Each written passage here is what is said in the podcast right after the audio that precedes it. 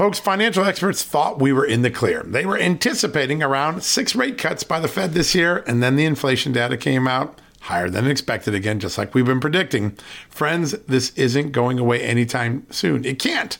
The US is 34 plus trillion dollars in the hole, and yet we keep printing money, which pushes the prices you pay every day even higher, whether it's at the grocery cart or at the gas store. So you can either bury your head in the sand or you can do something about it.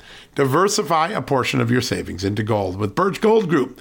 Gold is your hedge against inflation, and Birch Gold makes it easy to own. They will help you convert an existing IRA or 401k into a tax sheltered IRA in gold, and you don't pay a penny out of pocket.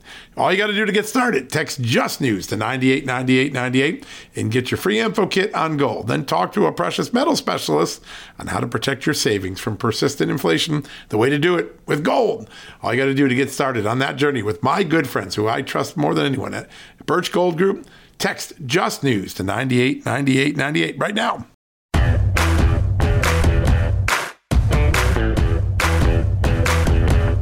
Hello, American. Happy Thursday. We've got a great show coming up for you here today at John Solomon Reports. At the top of the hour, we're going to bring in Congressman Andrew Clyde. He is one of the new appropriators in the House Republican majority, and he has been the architect of how Republicans are going to use the power of the purse to force Joe Biden to shrink government, enforce the immigration laws at the border, and root out corruption in weaponization in our law enforcement agencies. He has been building a really comprehensive plan that has the confidence of people like Speaker Kevin McCarthy and so many others. Definitely going to learn a lot from him today on the approach, where they go, and I know a lot of people are frustrated that because in December, Senate Republican leader Mitch McConnell cut a deal with the Democrats to force $1.7 trillion of spending down Americans' throats, which basically took the 2023 fiscal budget off the table for House Republicans to do anything with. Republicans can only really get started this spring and summer and force change in time for the fall budget that takes effect on October 1st. One of the big moments in that debate that we'll talk to Congressman Clyde about is the debt ceiling, which will probably take place in May and June, just before the government runs out of money. This man has, he's on the right committee. He's the architect of a lot of the how to use the power of the purse to make policy changes. And you're going to really enjoy that. Then in the second part of the show, we're going to have a fresh interview with FBI whistleblower Steve Friend. As you know, we introduced him to you about two, three, four weeks ago. He's the agent who blew the whistle on significant civil liberty violations that he said he witnessed while working on the January 6th committee. This included trying to pad numbers, trying to use tactical SWAT teams to arrest people on minor misdemeanor charges and opening investigations on people without a proper predicate. The reason we're talking to him is that yesterday the House Judiciary Committee did its first interview with him and he provided a tremendous amount of new information. I think today you're going to hear something interesting that we didn't cover in our first interview with Agent Friend, and that is that he believes that all the ideological initiatives that the Justice Department is imposing on the FBI are causing a quota system for the FBI agents to go out and find crimes to hit quota numbers rather than to simply investigate crimes that actually occurred. It may explain why they were ramping up all of the domestic terrorism investigations, trying to get as many associated with January 6th. He says it's going on in other places, and he has an incredible anecdote, a really powerful anecdote where he was going to open a criminal case on someone and he was told to wait two months until the new fiscal year came because the statistic wouldn't count towards the new quota and they already had met their quota for the current year. They delayed a criminal prosecution, a criminal arrest in order to manipulate their numbers for these quota systems. That is a powerful story and one that I think you'll enjoy to hear. Now, before we get to those really great guests, and I'm really excited about them, I want to run a couple headlines by you because I think they're really important. The first is in the State of the Union address last week, and ever everywhere he's gone since, Joe Biden has been patting himself on the back, saying, I've been reducing the deficit. I got the deficit down $1.7 trillion in two years. That's the biggest drop in history. Well, that's because it was ramped up to the largest number in history. But his efforts to portray himself as a debt slayer, a deficit cutter, took a major blow of credibility last night. Why? The nonpartisan Congressional Budget Office revealed that the path that Joe Biden has put this country on, with all of its spending, all of its outlays, all of its commitments, will balloon the deficit to, a, oh, to nearly $2 trillion a year average over the next decade, basically taking us over $50 trillion in debt before we get to 2033. Joe Biden's entire ruse of deficit cutter just got uh, the whistle blown on it by the nonpartisan Congressional Budget Office. That is a pretty big important. We had a great story on that from my good colleague Ben Whedon. Go check that out on the website at justthenews.com or obviously in your app, the Just the News app from Apple that you can download from the Apple and Android smartphone stores. All right. One other thing that I want to turn to before we head out for a break and then to our incredible interviews. we do have some great interviews today. There's been a lot, tremendous amount of debate in this country about environmentalism and climate change and caring about people. Democrats say they're the party of good environment. They're the party that really cares for people.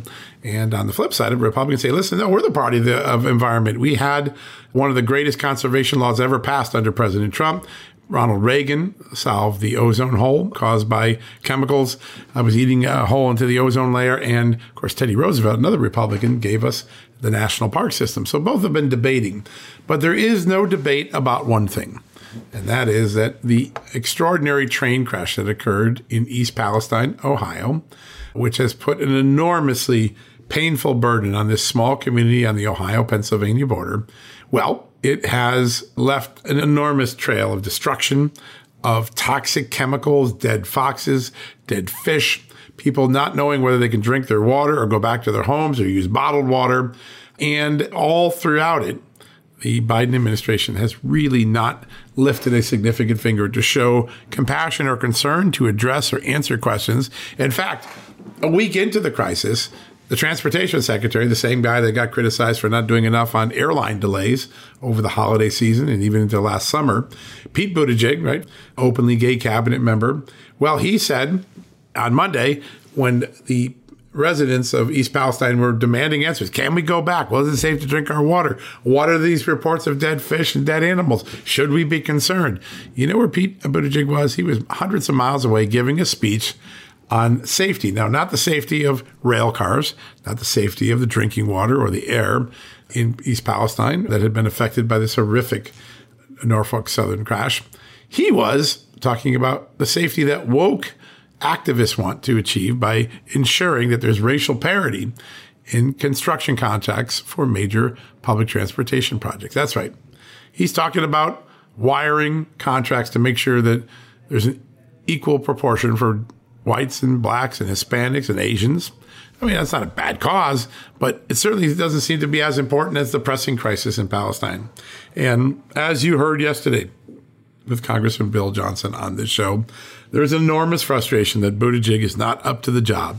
He's dropped the ball on every transportation crisis come his way, starting with the airlines, and he's been AWOL through most of the response in East Palestine.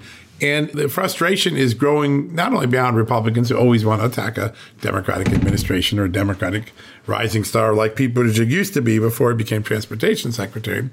It's also coming from Democratic and liberal quarters. And let me give you a couple examples the Democratic governor of Pennsylvania, Pennsylvania was only a few miles from the border, says he was kept in the dark. His administration wasn't consulted. They didn't know about the controlled burn. Uh, there were all these unilateral decisions. And he said, while the regulation of the railroad industry is largely the purview of our federal partners, guess what? We're going to start taking direct action here in the Commonwealth of Pennsylvania. We're going to start to take control of the state because the feds haven't done a good enough job. Now, you heard what Congressman Bill Johnson, a Republican, said, saying that Joe Biden has surrounded himself with people that are even less with faculties than he has. That's a fun jibe, political jibe, jab, I guess you could say. But the environmental hypocrisy here is not lost on environmentalists that used to applaud Joe Biden and the Biden administration for its climate policies. Erin Brockovich, who was one of the most famous activists and one of the most greatest toxic incidents in American history.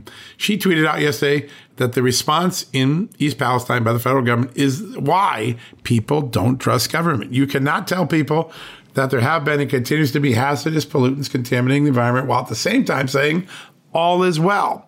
She called out the Biden administration for its hypocrisy. This incident, I predict, is going to be a significant setback for Joe Biden and the Green Movement. All of the verbiage, all of the promises, all of the bluster, all of the wrap yourself in green, green, green has been exposed to be hypocritical, at least as it comes to the poor people in East Palestine. So many things. It took a week for the feds to even know it was on the train. They didn't do the proper consulting about the controlled burn. They still don't know why the rail car was on fire for 20 miles, an axle burning on fire, and none of the sensors, none of the security equipment caught what was going on. And oh, by the way, the railway that's involved in this tragic crash, Norfolk Southern, guess who owns a big piece of it? The major investment firm BlackRock reportedly owns 6%. BlackRock is the leader of the ESG movement in the investment world. That's the environmental social governance plan that's trying to get climate change into all corporate strategies and fossil fuels out of America. Well, maybe it should just manage its own portfolio, ensure that the companies that already is invested in do a better job protecting the environment and people. That's a question that's coming up a lot in the last 24 hours. So tomorrow morning, Nick Jeeves and I are going to have a big story on the site. It's going to put all this together for you. I want to give you a little early part of it because I think East Palestine is going to be uh, extraordinary moment that shakes some of the environmental movement away from President Biden. Maybe gets to reconsider. Maybe it was more rhetoric than reality.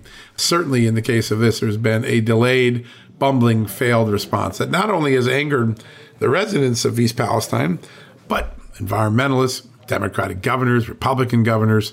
It is another example, like the Afghanistan withdrawal that was bungled, the China spy balloon, the inflation, the baby formula shortage. This administration, time and time again, when it's supposed to rise to the occasion of a crisis, seems to falter under the weight of that crisis. And I think that is a pretty significant revelation to consider. All right, we're going to take that quick commercial break. When we come back, Congressman Andrew Clyde, followed by the FBI whistleblower, Steve Friend. Back to back right after this. Folks, Field of Greens is the healthiest thing I do every day, and I want you on this journey with me. Why? It's literally one scoop a day. It tastes great. I love the fruit flavors, particularly, and it's completely improved my life and my health. This is nutrition the way nature intended.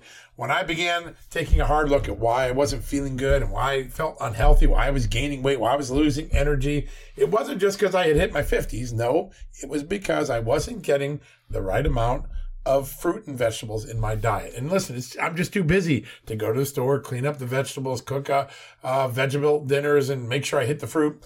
A field of greens stepped in. One scoop of powder in my drink or on my eggs in the morning, and boom, I was off and feeling better. And suddenly, I was losing weight. I was sleeping better. My metabolism went up. My blood sugar went down. My cholesterol went down. And my weight went down. And my doctor said, hey, whatever you're doing, keep it doing. You know what that is? It's Field of Greens. That's what I've been doing. Field of Greens is radically different. Each organic fruit and vegetable was medically chosen to support heart and vital organ health. I trust Field of Greens to keep me healthy. I promise you, you're going to love this product. But if for any reason you don't, they'll give you 100% money back guarantee. Now, you're going to get 15% off your first order plus free rush shipping because of the incredible partnership we have here at Just the News with Brick House Nutrition, and of course, Field of Greens.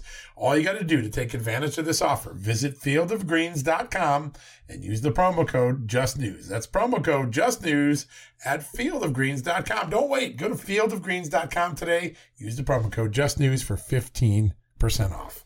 As you write your life story, you're far from finished. Are you looking to close the book on your job? Maybe turn a page in your career? Be continued at the Georgetown University School of Continuing Studies.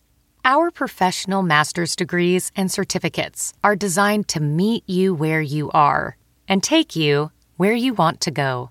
At Georgetown SCS, the learning never stops, and neither do you. Write your next chapter. Be continued at scs.georgetown.edu slash podcast. All right, folks, welcome back from the commercial break. We have has spent a lot of time in the last year at Just the News beginning to expose a massive ecosystem that's been built by private liberal groups and the United States government under the leadership of Joe Biden to censor your opinions, to regulate speech, to do the things that our founding fathers never, ever intended the U.S. government get involved in. Well, our next guest is on the front lines of this very big and epic fight. It really is going to shape the future of America as we know it.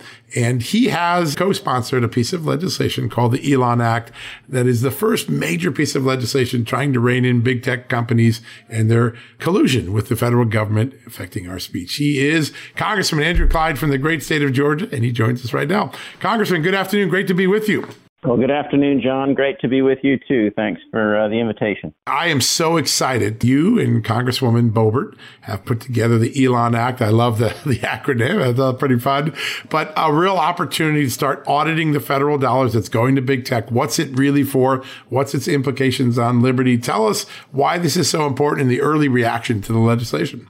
Well, you know, John, who would ever have thought that the FBI would be paying big tech companies uh, you know, for their quote advice or their counsel uh, to the tune of millions upon millions of dollars. Just the FBI alone paid Twitter $3.4 million between October 2019 and February 2021. And what they're doing is what the government cannot do directly, and that is they are doing government by proxy. They're, they're censorship by proxy, I should say. And um, and this is 100% a violation of the Constitution. You just can't do this sort of thing. You know, the Supreme Court has been very, very clear in its pedigree over the over over the last uh, 200 years, in that you cannot do um, uh, you, you you cannot do um, or what what you can't do directly, you may not also do indirectly. That's the whole thing, and they're doing it indirectly. Uh, and the Supreme Court has just put their foot down on that. And here the government is trying to um, to censor your speech and my speech, and they are paying um, social media companies for uh, their information. And um, and the Elon Act puts a the big uh, one year moratorium on any payments from the FBI to big tech, and it also exposes uh, the collusion between big tech and the Department of Justice um, it's a great piece of legislation, and I'm happy that uh, Representative Boebert introduced it with a whole lot of us as co-sponsors. Yeah, it is such an important piece of legislation. A lot of people, both in the House and Senate, are excited about it. And there's even some Democrats now, I think, beginning to wake up and say, listen, this is not the America. If, if we're going to be liberals, we believe in free speech. I think there's a growing awareness that this is going to become an important solution to a problem that's been incubating maybe in darkness. A lot of us didn't see it until recently with the good work that the congressional committees, the oversight committees, and others have done. I want to walk through the evolution on this because we spent a lot of time going through Homeland Security documents, FBI documents, the Louisiana lawsuit, which is such an important instigator of good information. It seems as though it began with some ad hoc conversations between federal agencies asking and outsourcing censorship desire to big tech. Then there is this more formalized creation of the election integrity partnership for private groups, all liberally lined, now carrying out the work for the federal government. And now it seems to be moving into a very scary place, which is long term creating algorithms through artificial intelligence to actually create the censorship in real time with no human intervention so that the government can get the censorship it wants but have no fingerprints on it. How concerned are you that there seems to be a fast track towards AI implementation of this censorship machine? Uh, John, that's incredibly nefarious, and I think you laid it out really well um, as to exactly the way that these the three-letter agencies in our federal government uh, have been moving to censor the speech of the American citizen. And you know that's our First Amendment right. We never, ever, ever allow that. That's what makes America so amazing. But when the government can put their foot down on what you and I can say, what you can say on this radio program, or what, what you know, you name the conservative outlet that can uh, have their voice silenced through social media, then we truly have moved into the socialist and the communist realm of government. And that is not what America is about. That's why I'm uh, very happy that I'm also on the Appropriations Committee, and I'm also on the subcommittee for uh, um, the Justice Department on um, um, CJS, uh, Commerce, Justice, and Science. And we actually will be able to um, have a deep, deep dive on the Justice Department and see how they're spending their money. Because obviously, you've got almost $3.5 million here going to big tech from the FBI. In my opinion, that's $3.5 million they don't need. They don't need now. They don't need in the future. Yeah, and the FBI could have maybe put it to use on a better crime fighting solution. exactly. Other than silencing your and my free speech and, and every law abiding American citizen out there, their free speech, because they don't happen to like the way um, that we want to talk. You know, that our our ideals are not their ideals. Our policy is not their policy. And so uh, they want to uh, silence us, and it's not going to happen. We are not going to allow that. We're going to expose it, and then all, we're going to make them pay a price for it too. Um, and that, that, yeah, and that price is going to be their budget. It's the only thing they listen to, John. It's the only thing they listen to. The power of the purse. It's always been the greatest tool that the Constitution gave the House. And we're really seeing folks like you on the Appropriations Committee, others really beginning to shape how that will fix a lot of the problems that we've been forced to endure over the last couple of years. The Holman rule. I know you've talked about that before on the show. A lot of great tools. Is there a moment where Americans will sort of get a sense of what sort of 2024 budget what it will look like and where some of the biggest purse string solutions have been implemented. How's that process playing out in the Appropriations Committee? Well, we've already agreed to a maximum top line number, and, and that is the fiscal year 22 budget. All right. And honestly, uh, in order to maintain our defense, and that top line number in discretionary funds includes defense, but we're not going to be cutting defense. You know, we're going to be looking at making it more efficient, but we're not going to be cutting defense. Uh, so therefore, in order to maintain a, a fiscal year um, 2023 top or 2022 rather top line number uh, and maintain defense, then we're going to have to be looking at more like a fiscal year 2019 or maybe 2018 number or maybe less for the non-defense discretionary, and that is the Department of Justice falls right in line with that. Uh, and um, um, excited to be involved in that. In fact, uh, this past week I've been going through the the latest um, uh, report that came out in 2023 for fiscal year 2023, and going through that to see where we can begin. And uh, it's exciting, honestly. And it is very epic to see the United States Congress already have an agreement that we're not going to go up in spending next year. That hasn't happened in a very, very long time. So knowing that that's already occurred, that'll be the first major reversal we've seen in the reckless spending decades. How important is it that Democrats begin to realize we have to operate in a budget. They have always said, ah, the deficit doesn't matter, debt doesn't matter, we'll get there someday. But it seems as though this moment now they're going to be faced with the reality that there is no give on this. You're going to have to live on a 2022 spending diet. That's right. And, uh, um, John, we have to be fiscally responsible. We as a nation cannot continue down this path of deficits, deficit, deficit, and more deficit spending when our, our debt continues to grow. We've got a budget fight here coming up in just a little bit.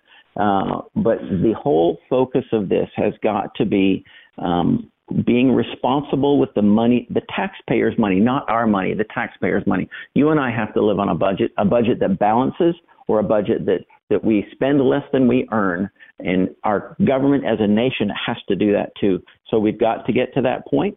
And we will get to that point under a Republican majority. Very exciting moment in American history. And I think a lot of people are cheering this on. They're going to be excited. One of the big promises why I think so many Americans decided to put Republicans back in control of the House. And we're seeing it now unfold before our eyes. Important stuff. I want to turn to one more part of the cancel culture censorship machine, the direct censorship of opinions and speech is well documented now. There's a growing recognition that federal agencies have been involved with liberal groups to also thwart advertising dollars and support dollars to conservative organizations. So basically censoring through their power of the purse, going to advertisers, scaring them away. There's some pretty big revelations you see now, AT&T kicking off Newsmax. This is an area that I think we're just beginning to understand. There is a whole ecosystem operating. Will Congress delve into that attack on ad dollars in cable access that maybe conservatives are also undergoing right now? Oh, John, we have to. We absolutely have to. I mean, you have this entity out there, the Global Disinformation Index, you know, which is a British organization with two affiliated U.S. nonprofit groups that are feeding blacklisted information um, of ad companies with the intent to defund or shut down these websites for potentially for, for peddling potential disinformation. Um, this group received uh, over $300,000 from two State Department entities. And yeah, yeah, more here we have more three-letter agencies giving our hard-earned taxpayer dollars to liberal nonprofit groups to do what the government can't really do in and of itself. Um, here we are. They are they are doing indirectly uh, what they are prohibited from doing directly. Again, a violation of our constitutional rights, and the Supreme Court has said that time and time again. I mean, they even identified the 10 riskiest news outlets uh, for disinformation. You know, ones that are like Newsmax, American Spectator, The Federalist, uh, you know, One America News, uh, and New, the New York Post, The Blaze, The Daily Wire. And I'm sure Real America Voice is just like probably number 11 or 12. Um, uh, oh, yeah, they're scratching at all of us. It's, it's crazy. It's crazy what's going on early on, we were able to get some data from the 2020 elections censorship machines and just the news was individually identified on there as a target. And I'm starting to think now as we think through this beyond the constitutional issues, when you start going after somebody's livelihood or the possibility of their commerce, you may also be getting involved in the interference of free trade in America, another right that we've always so enjoyed. It seems like there are multiple places for fighting this cancel culture through the wallet that haven't been explored before, but free commerce seems to be at stake here if you're trying to scare away someone's ad dollars or, or sponsorship dollars. Yeah, that's really, really, really serious because here you're talking about people's livelihoods and people's livelihoods, what they've worked for all their life.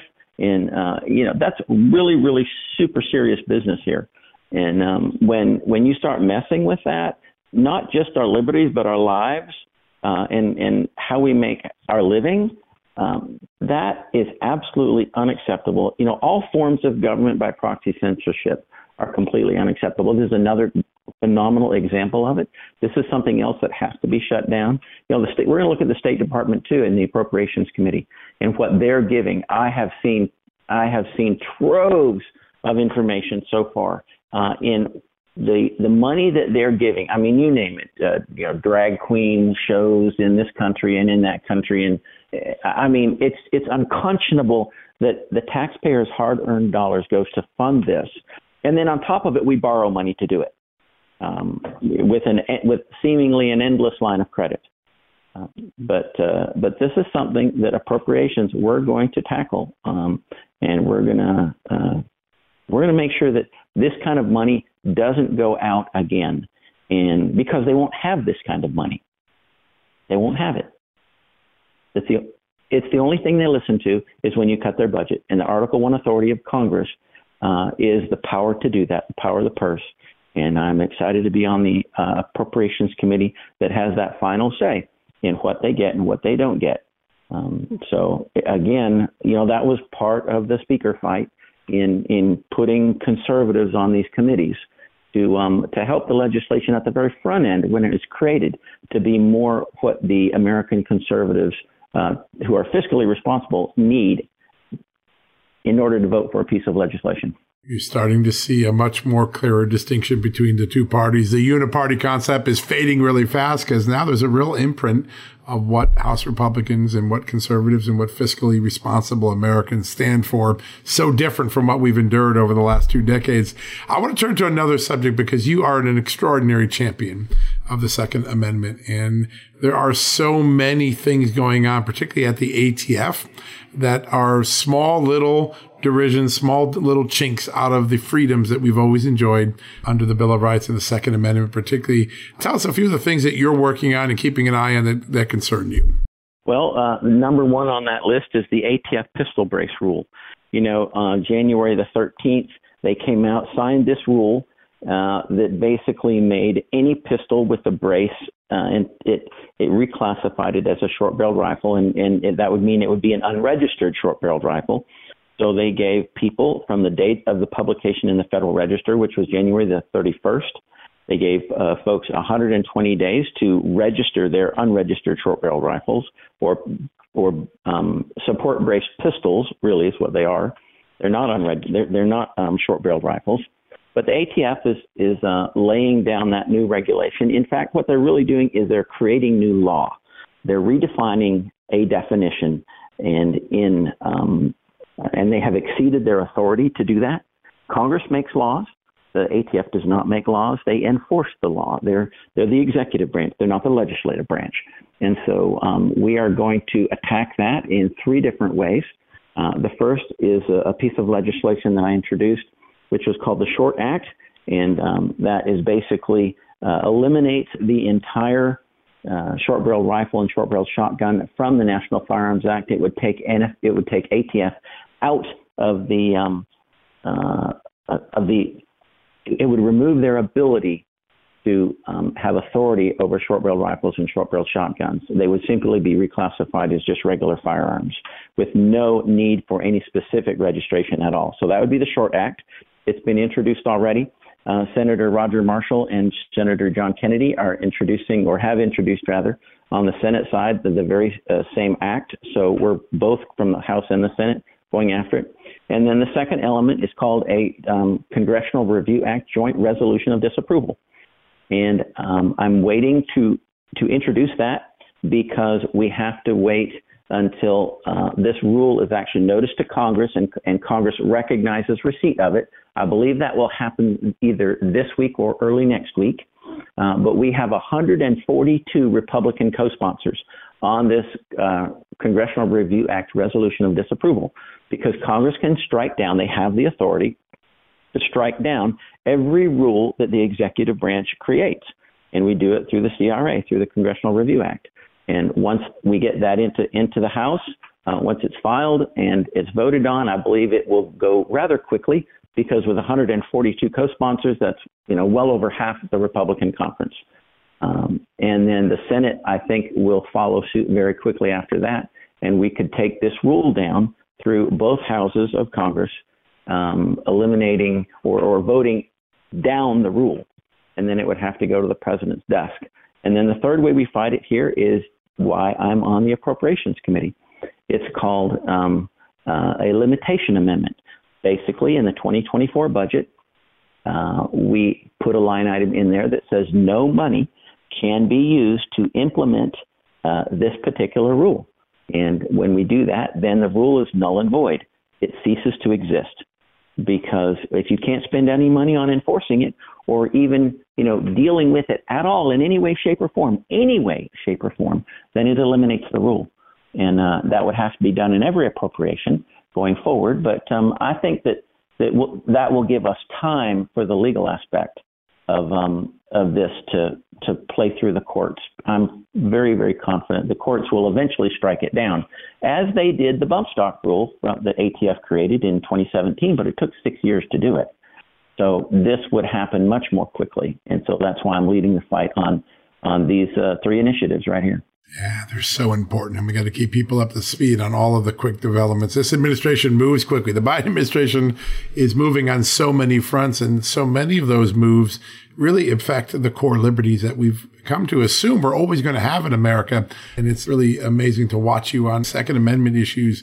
You're staying right toe to toe with them and you're moving as quickly as they are, which is such an important way to prevent derisions of our great freedoms. Congress, I want to ask about one last thing. It seems like every day the story about the China spy balloon and the other incursions in our airspace has changed. We've gone literally about 180 degrees from what the Biden administration originally told us to where we are now. Now we know we were tracking the spy balloon long before it came into our atmosphere. And then we still let it go all the way across the country, waited till it finished its work before we shot it down. The changing story, the lack of transparency, how concerning is that for you? And what can the power of the purse maybe do to force intelligence agencies in the Biden White House to be more forthcoming and more honest in the future? Well, I'll tell you, you're you're exactly right that this is very concerning for us in Congress, and it should be concerning for every solitary American across the country. Because here we have one of our arch enemies, China, uh, sending a surveillance balloon literally across our entire nation. And the excuse of the Biden administration was that, um, oh, we can't shoot it down over the country because you know it might fall somewhere and hurt somebody. Well, we knew we knew days and days before it even entered the continental United States that it was a threat. when it entered on the 28th of January and then re-entered on the 31st of January. We could have shot it down. I mean, before it even the moment that that balloon went two feet into American airspace in Alaska, it should have been shot down. Uh, we had been tracking it. You know, we'd been tracking it, just like we're tracking all these other uh, quote, quote unidentified flying objects um, that uh, have been shot down over the last number of days. Uh, this is this is, I believe, more a test balloon than it is anything else. Uh, this once this balloon is um, has been sent our way to see how we respond to it, and, uh, and do we respond with strength or do we, we respond with weakness? And I think you've seen the Biden administration has responded constantly with weakness on this particular um, subject, and then they're soft on China. They're just soft on China and they can't be because they have proven time and time again they have stolen our intellectual property, they have used it against us, uh, they have um, done everything they possibly can to beat us in trade, and uh, and they're sending you know tons of fentanyl across through Mexico into the United States, killing tens of thousands of Americans every solitary day. China is our enemy, and we have to deal with them with an iron fist. And um, and the Biden administration just isn't doing it. But but we will expose it, and um, and we will force their hand that way. There's a moment at the beginning of the 2020 campaign where Joe Biden looked into the camera and said, China is not our competition. They are not a threat. They are not evil. And he spent most of the campaign suggesting that Republicans, from Donald Trump to members of Congress, were xenophobic for even suggesting it. That debate has flipped so quickly but I think the spy balloon, more than any other moment, might have been the crystallizing moment for everyday Americans. They've been bombarded with all this information. Joe Biden says this, Republicans say that. But this felt like a Sputnik moment for the American public. How important is it for now that Republicans have significant attention of the American public to educate them on all the things that we've learned the Chinese are doing, whether it's TikTok and Huawei to the South China Sea and Taiwan to spy balloons and intellectual property theft. It seems like the students in America are paying attention, a great opportunity to inform them, right? Oh, it is. It is. But I think that you're seeing why Biden is weak on China and why he said those things during the presidential debate is because he's compromised. He's compromised on China. Uh, you can see that with the Hunter Biden laptop and all of the information that has come out of that, and we know that that, that is a that that laptop is um, is truth and not fiction. And the oversight and the judiciary committees are going to um, continue to investigate that and expose that. And I think that um, that will continue to show that um, uh, that Hunter and Joe Biden are are inexplicably linked to China and the influence there, and that's really bad for the country, John. I mean, you have a president here that is making, in my uh, belief, is making decisions based on um, on ties to a a foreign enemy, and and he's our commander in chief. He's the president of the United States, and and that should put every American citizen um, on alert that um, that our president is compromised. We have got to find out the extent that he's compromised, and we will do that through these committees. Through now that the Republicans are in charge, and um, and uh, we will save our country uh, in that regard, in my opinion. Yeah, such an important moment in our history and such an important debate. Congressman, it is such an honor to have you on the show. We always get great answers. We always get the cutting edge of where the solutions in our country are headed. And it's just an honor. We want to, I can't wait to get you back on real soon. Thank you, John. Always good to be with you. Appreciate it.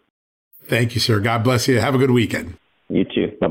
Bye now. All right, folks, don't go anywhere. When we come back, the FBI whistleblower Steve Friend here with some brand new news, including a quota system that the FBI is using to run up numbers on woke ideological priorities of the Justice Department. You're going to want to hear that right after this commercial message. Across America, BP supports more than 275,000 jobs to keep energy flowing Jobs like building grid scale solar energy in Ohio and producing gas with fewer operational emissions in Texas. It's and, not or. See what doing both means for energy nationwide at bp.com slash investing in America. Welding instructor Alex DeClaire knows firsthand how VR training platforms like ForgeFX can help meet the demand for skilled workers. Anywhere you go look, there's going to be a shortage of welders. VR training can help welding students learn the skills they need to begin and advance in their career. The beauty of virtual reality is it simulates that exact muscle memory that they need. Explore more stories like Alex's at meta.com slash metaverse impact.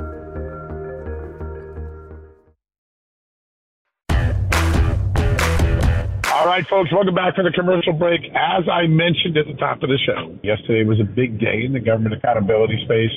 The FBI whistleblower, Steve Friend, spent several hours with the House Judiciary Committee going over the misconduct and the civil liberties abuses he witnessed inside the FBI as an agent uh, working on the January 6th investigation.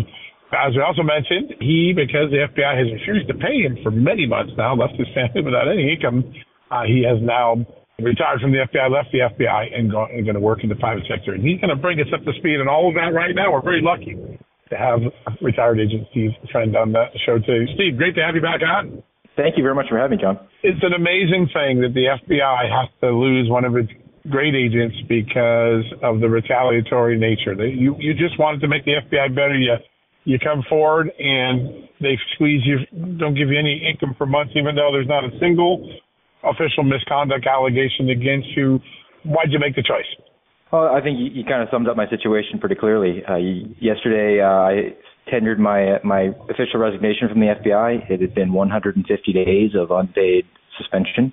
Um, you're correct. There had been no actual uh, disciplinary measures taken against me. The FBI had weaponized the security clearance revocation process in order to essentially try to uh, wait me out financially um, you know, I, I was in a position where I'd, I'd uh, had some personal savings and was able to survive. But at the end of the day, um, you know, I, I'm married, father of two small children. I, I have to, you know, support my family, and uh, I had an opportunity come uh, come my way from the Center of for Renewing America. They offered me a, a fellowship. I, I uh, submitted the necessary paperwork to the FBI to seek outside employment, and they they turned me down on that.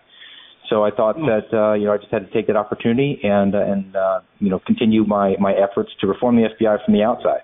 Yeah, that's the great opportunity you now have, which is you can help Congress and others really get to the bottom of what's been going on there and fix it. Now, as part of the process yesterday, the House Judiciary Committee spent some time interviewing you we know your story well because you were gracious enough to share it with us earlier. But tell us the top line things that you sort of discussed with them, and what sort of concerns did they, you think, leave the interview with?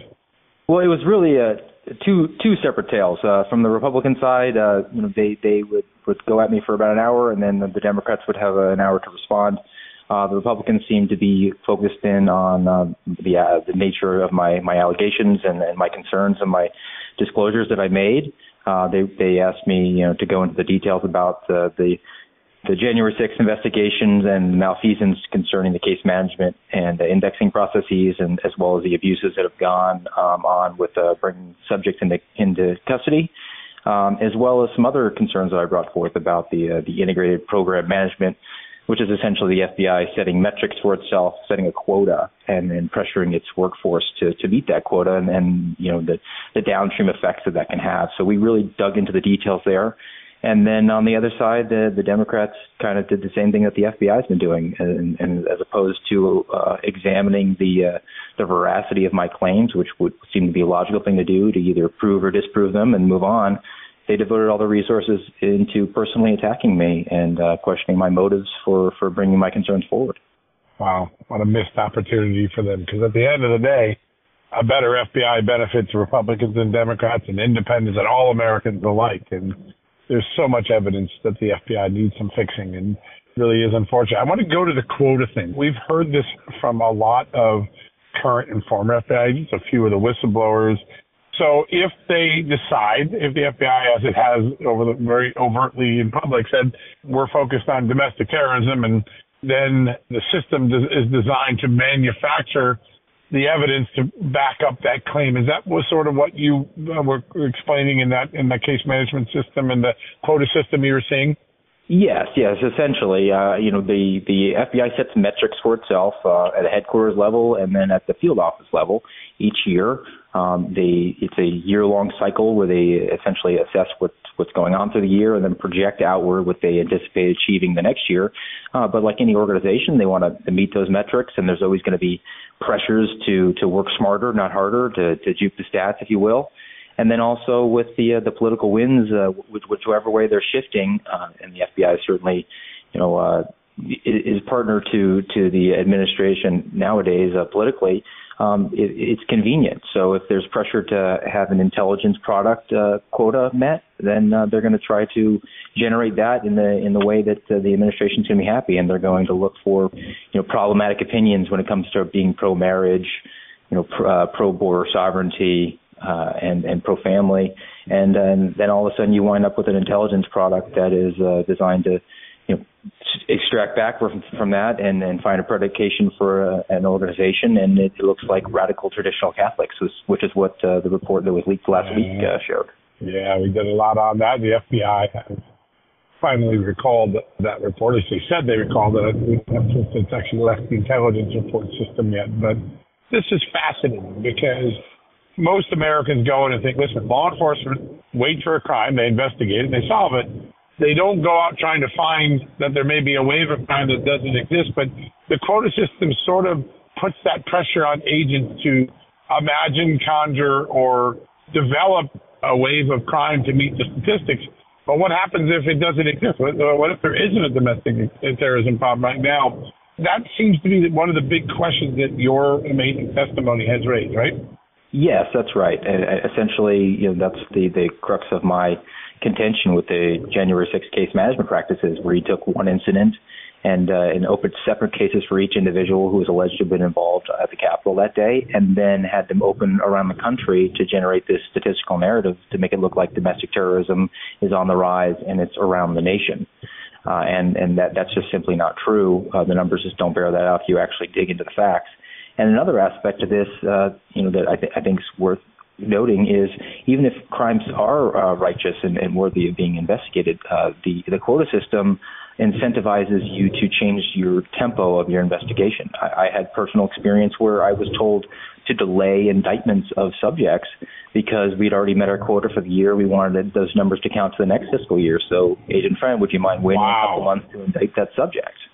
My goodness, that's just mind-boggling. Potential for public safety and and I've heard this from a lot of agents. And since the last time we had the pleasure of talking, a new whistleblower we got to interview, retired intelligence analyst George Hill, and he told the story of in Boston, the pressure from Washington field office to open up 140 separate domestic terrorism cases on 140 people whose only predicate was they had gotten out of bus to come to Washington around the time of the Trump rally. No evidence they went into the Capitol, no evidence they committed any crimes, no evidence even that they were at the Capitol he uh, told that story in such great detail.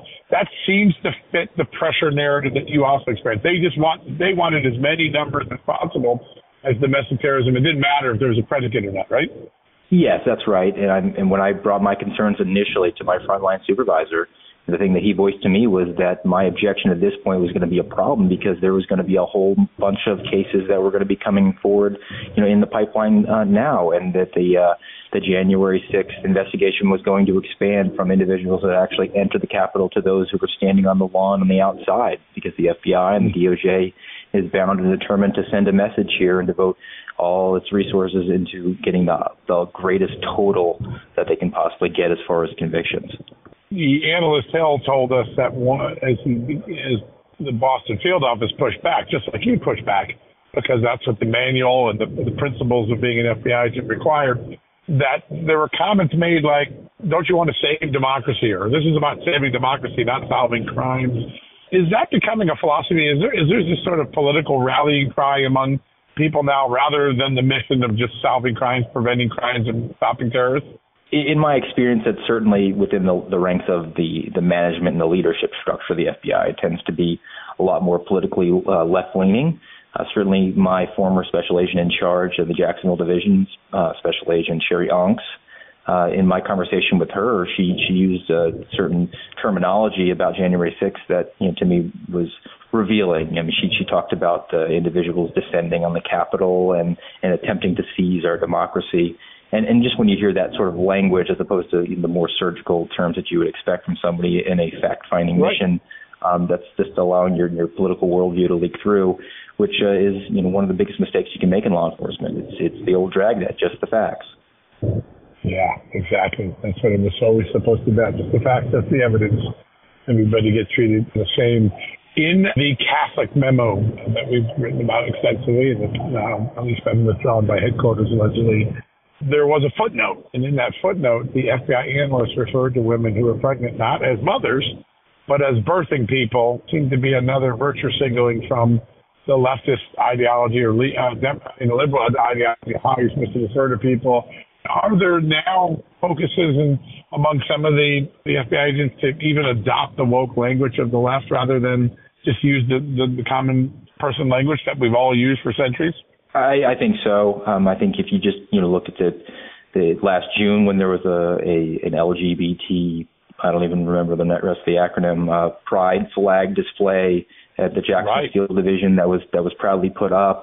Um, there was a, a personnel uh, decision in, in my uh, office where you know we had an intern come in who was a female, and the next day was a male, and we were all supposed to move along with that. And you know, just uh, being somebody who was walked out the door as a security concern because they alleged that uh, I illegally or improperly accessed an employee handbook, but somebody could change their gender from one day to another, and, and that was okay as far as security concerns mm-hmm. went. I think that's a, a big problem when you're looking at the FBI as being the premier law enforcement intelligence agency in, in the country. Wow. So literally overnight, this intern wanted to change their gender, and there was instructions given to the bureau to, to accommodate that. Is that correct? That's right. Wow, amazing. Steve, there is a much larger picture now starting to emerge. Two, three dozen whistleblowers for sure. There are others who are just getting information out that maybe aren't you know, take, seeking official whistleblower status. There seems to be a larger portion as you listen to the Republicans ask questions, you answer their questions, and asking where do you think this investigation will ultimately end? What do you think will be the big picture that Americans will get and try to fix? as a result of all of these brave whistleblowers coming forward? I think if this select committee does a good job of balancing um, the uh, the emotional appeal, which they clearly went for in the in the opening uh, hearing, and they and they had people talking about the good old days and and, and their hopes for the future. Um, but they counterbalance that with with whistleblowers who have actual firsthand experience because they can't fall into the trap of trying to follow the January 6th committee template and, and appeal solely right. to emotion. They have the benefit of having facts on their side.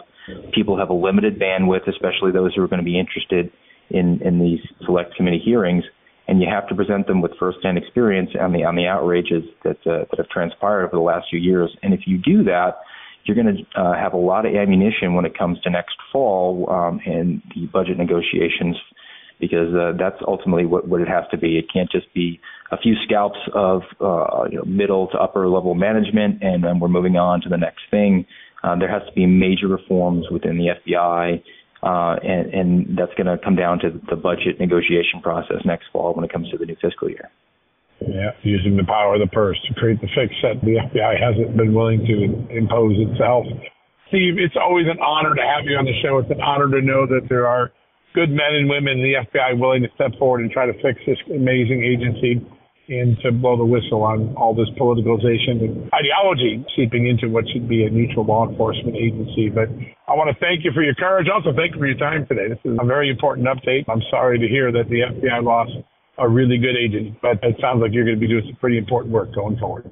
Thank you very much, John. I really appreciate the opportunity. All right, folks, we're going to take a quick commercial break. We'll be right back after these messages.